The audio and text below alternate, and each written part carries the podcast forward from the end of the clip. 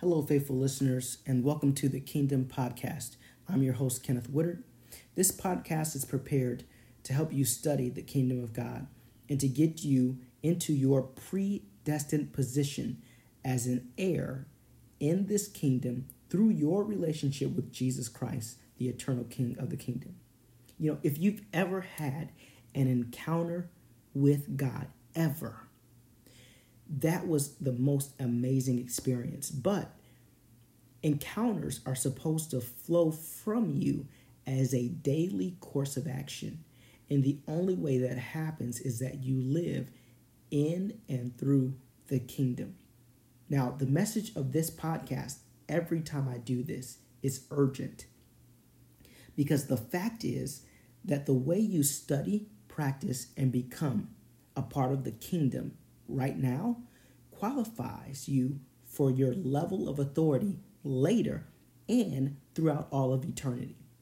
So, by applying the principles in this podcast correctly, you will see transformations in the power of your personality, the power of your prayers, and the power of your prosperity.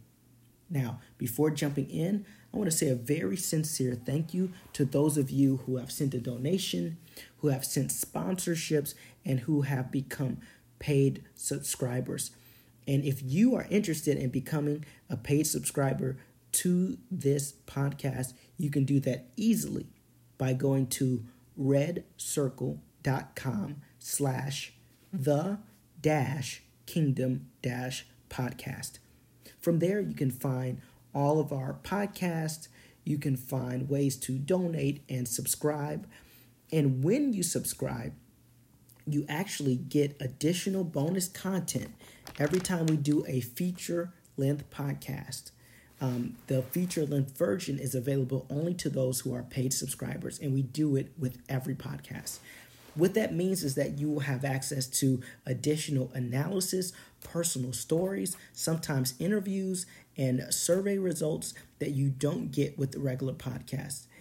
Included with that is unlimited email support. Now, I encourage anyone who has a question or comment to email me at thekingdompodcaster at gmail.com. Again, it's thekingdompodcaster at gmail.com. But if you are a paid subscriber, I make sure that you get that quick response and unlimited email support, questions answered, and things like that. Um, and also, if you um, didn't follow those slashes and dashes when I gave the web address, feel free to just go to the uh, description on whatever platform you're listening to the, this podcast, and it will have a link there to um, my webpage. All right, let's uh, go ahead and jump right in to this podcast. Now, every time I do a podcast, it's set up almost like a court case. So, you know, with a court case, you have one side um, and then you have another side. You have one side who has who is defending itself, and then one side who um, is the accused. And so the accused and the accuser. And in every podcast I do, it's the kingdom of God in some way, fashion, some element of the kingdom of God versus the kingdom of darkness, some element, some group of people in the kingdom of darkness. So it's always going to be light versus darkness. And in today's podcast, it's the case of the finger of God versus the people at Capernaum. Okay? The kingdom of God versus the people at Capernaum. Now, before I get into the story or the account of what happened in Capernaum, uh, I just want to lay down some uh, quick facts, some data, uh, because we do get into kind of devils and demons in this podcast. Uh, not too much, it's not a scary thing. Um, in fact, uh, let me let you know that the highest number of uh, recorded demons that Jesus cast out at any one time, uh, according to Scripture, if you look at it one way, is one thousand. There was a man uh, at the called the Gadarean man, and he comes out and says that he has a legion of demons, um, and so that was a thousand. And Jesus easily and swiftly cast out all thousand of those demons there's what makes that story interesting is that there's another gospel account um, and sometimes gospel accounts give more details than others but there's another gospel account that actually shows that there were two men uh, in, in the Gadarenes. So there was the main guy that had the thousand demons that was talking, but he had a friend. Uh, if he had, you know, if the friend had a thousand demons too, then it could be the case that Jesus casted out 2,000 demons at one time. We just don't know. Uh, but we know that Jesus was able to cast out thousands of demons at a time. And that's important for you to know because uh, the casting out of demons uh, should be easy for those who are in the kingdom of God. In fact, that's the major gifting and it's a major power and it's a major part of the kingdom of God. We um, we know that the casting out of demons makes room for people on earth to know about the goodness of God. That's the whole thing behind casting out demons. And so Jesus did a lot of it because he came to show the goodness of God. In fact, he came and embodied the goodness of God. Jesus is Emmanuel, God with us. So he showed for us that, that goodness. And in today's story is, is really proof positive of how he did that. So we're in Luke chapter 11, verse 20. And in this uh, scripture, there was a man who could not talk. Okay, the Bible says he was mute, just another way of saying he could not talk. And Jesus comes up to this man, points his finger at this man, uh, or at least it is intimated that he points his finger at the, the demon in this man. And then he says, you know, to this man, to the demon, that the demon must go. And so he casts out that demon. And the man immediately begins to talk. Now, that's what Jesus did to advance the kingdom. He used his finger, pointed, and said, Go, that demon left, and that man was able to talk again. Now, that's how Jesus advanced the kingdom. On the other side of the of the equation was this was these these people who all watched what happened. And there were different segments of people. Of course, Jesus' disciples were there. They saw it, they approved. But then there was another group of people there who the Bible say they were amazed at what Jesus did. There was another segment of people there who the Bible says were kind of annoyingly asking Jesus to do more signs and wonders. Oh, Jesus, do another trick, do another thing. So, you know, that probably got on his nerves. But it's this last group of people that I want to focus on. There were a group of people there who were critical of Jesus and what he had just did. I mean, he just healed a man who was not able to talk. And there was a group there who were critical and, and this is all happening in Capernaum. And so this group, what they said is that Jesus, and they literally said this out loud right after Jesus did this miracle.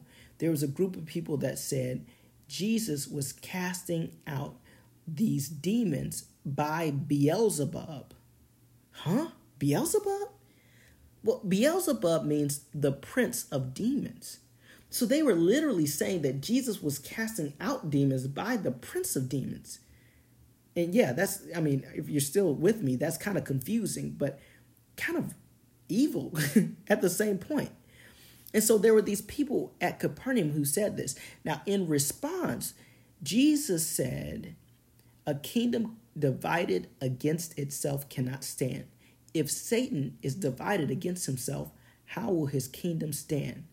Then he says, By whom do your sons cast out demons? They will judge you. But if it is by the finger of God that I cast out demons, then the kingdom of God has come upon you.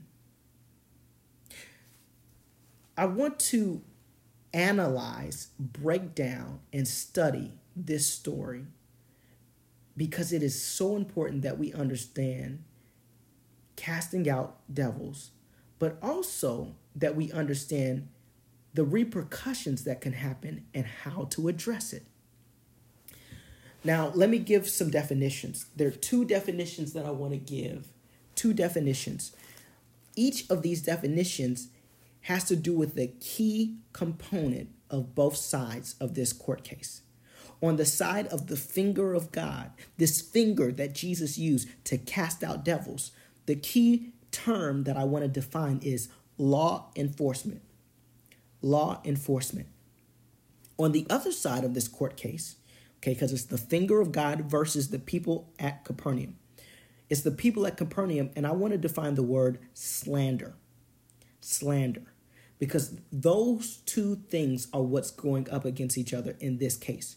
When you first read it, what comes to your mind right away may not be law enforcement and may not be slander. But let me define those terms and then you'll see where I'm going.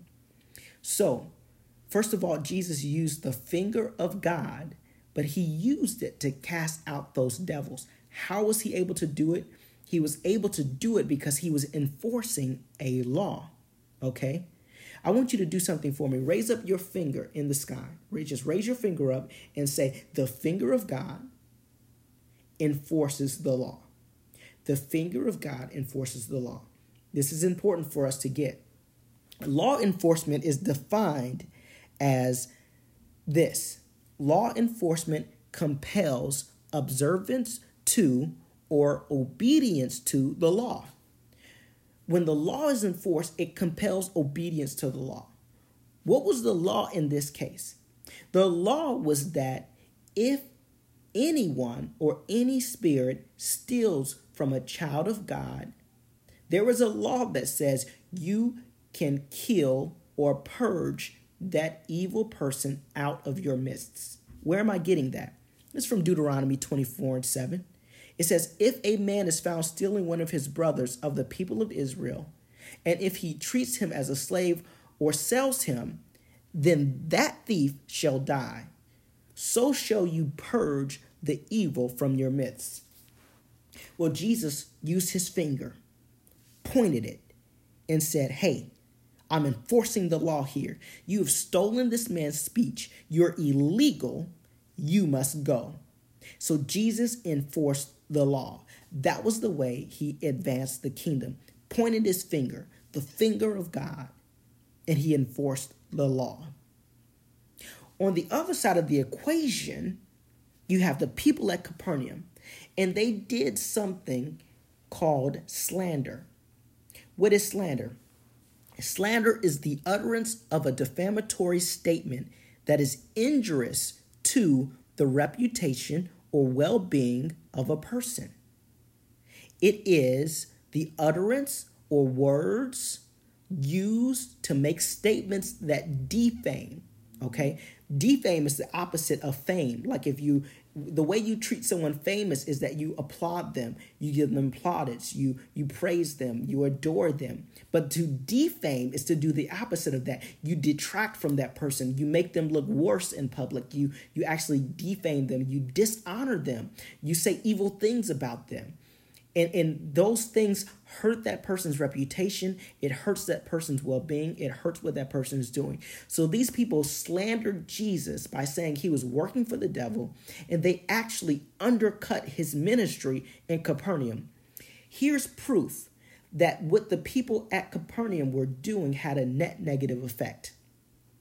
There's another scripture in the Bible where it says that Jesus was not able to do many miracles in Capernaum because the people did not believe.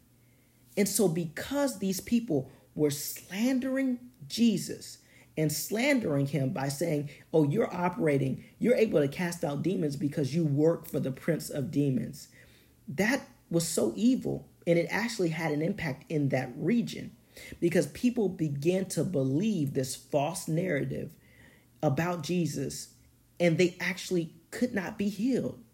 And that is tragic. And if you want to know where that's found, it's Matthew 13 58, where it said Jesus could not do many miracles there because of their unbelief.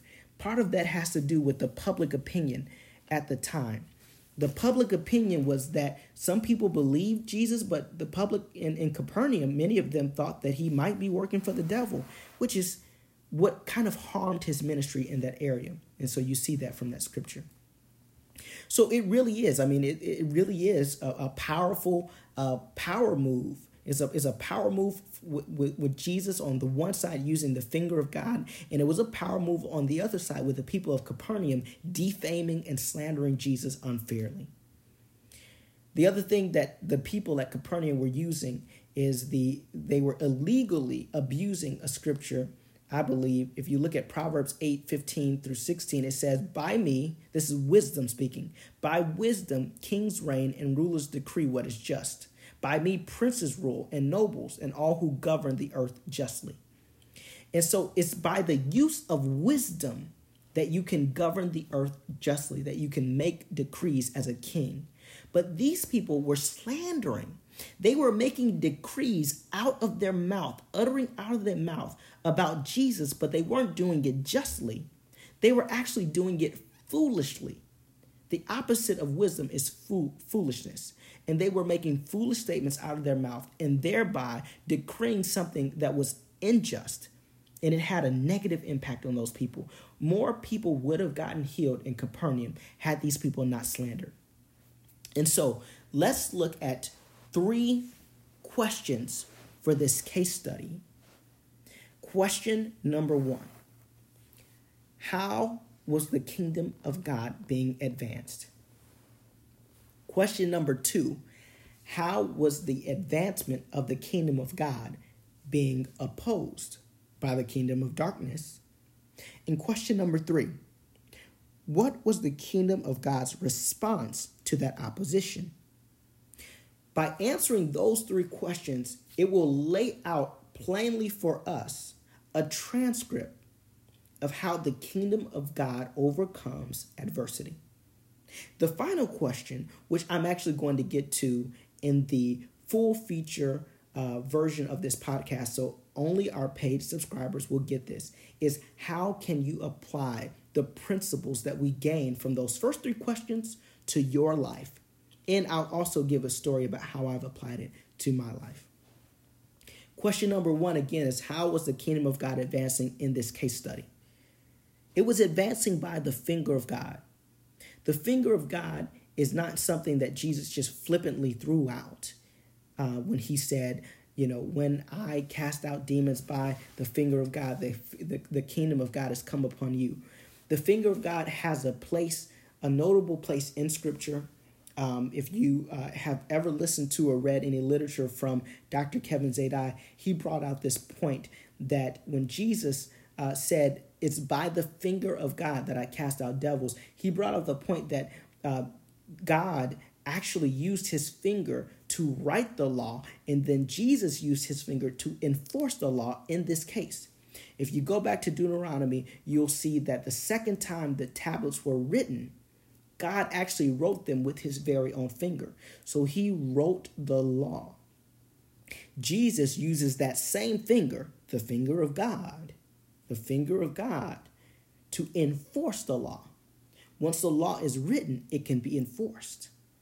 And so he enforces the law. And it's interesting that what Jesus says is if I, by the finger of God, cast out demons, then the kingdom of God has come upon you. He equates the casting out of demons by the finger of God with the manifestation of the kingdom.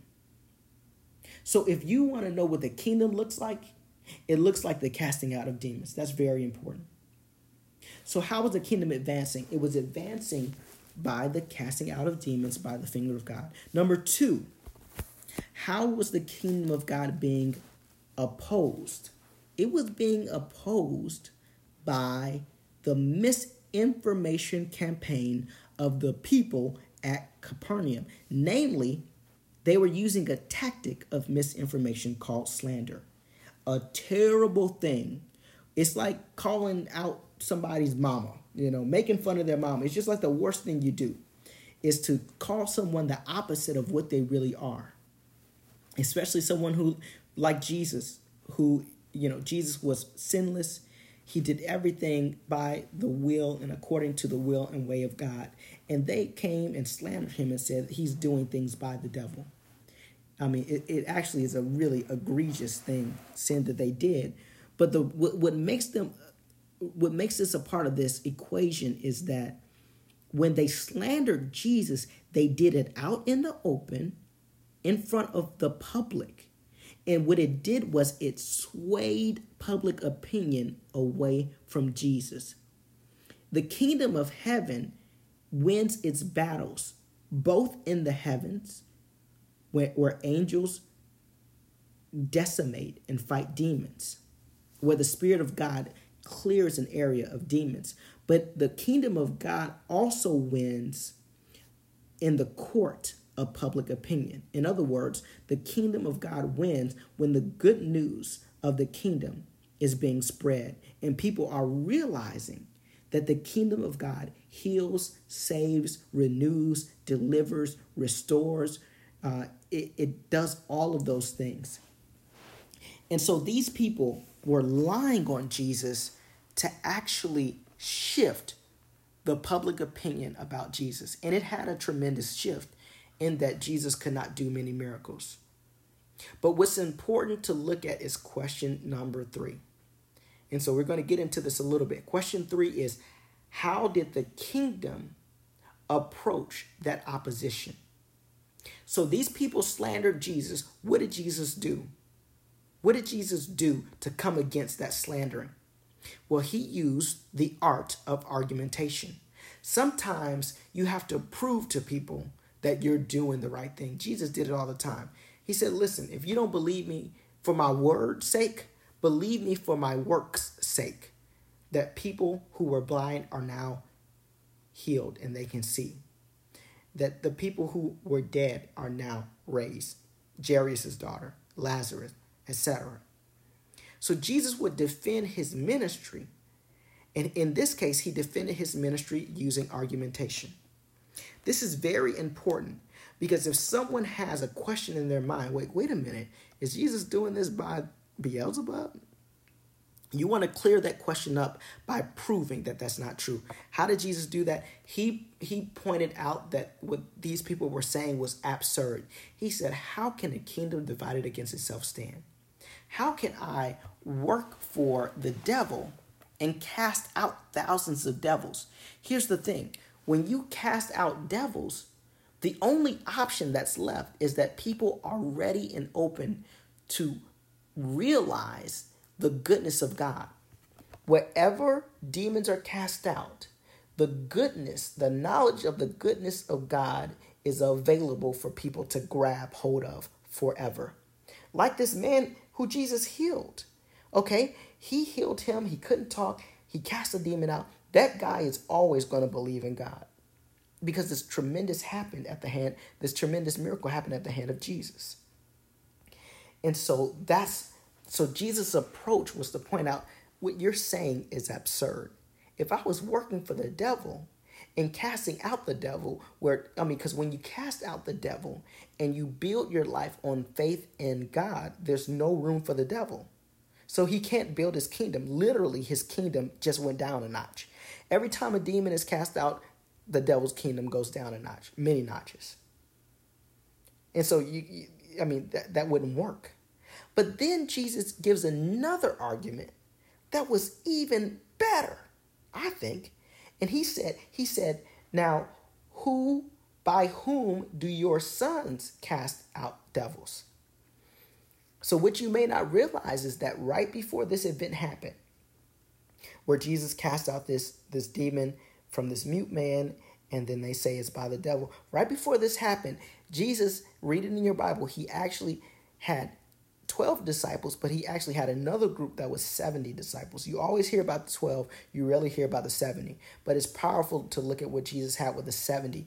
He sent the 70 disciples out two by two, and he told them, Wherever you go, Go into a house, bless the house. If they receive you, heal those people, cast out the devils. And when they came back after that adventure, they said, Jesus, we are amazed. This is Luke chapter 10, that all the demons were subject to your name. So these people were casting out devils, these 70. Here's what's interesting those 70 people went out from Capernaum. In fact, they were young people, they were the sons of the people who were calling Jesus, um, who were slandering Jesus, saying that he was doing this by the prince of devils, Beelzebub. Those same people who were saying that, it was their sons who were who had just came back from a campaign of casting out devils. And when they came back, they were excited. They probably said, you know, I went into this house and they blessed us. I went into this house, someone was healed of blindness. I went into this house, someone who was crippled began to walk and all of this glorified God, and those people fell in love with God so much, and they knew that the name of Jesus worked. in all of this. And so these sons were proclaiming God. Now, these people who were making this slanderous, uh, who were slandering Jesus and making these accusations, they were not prepared to say that their own sons were following the devil. And if their own sons are not following the devil, then by extension, neither is Jesus, because they were getting their authority to cast out devils from Jesus, who got it from his father God. So if you can't say that your sons are casting out devils by Beelzebub, neither am I.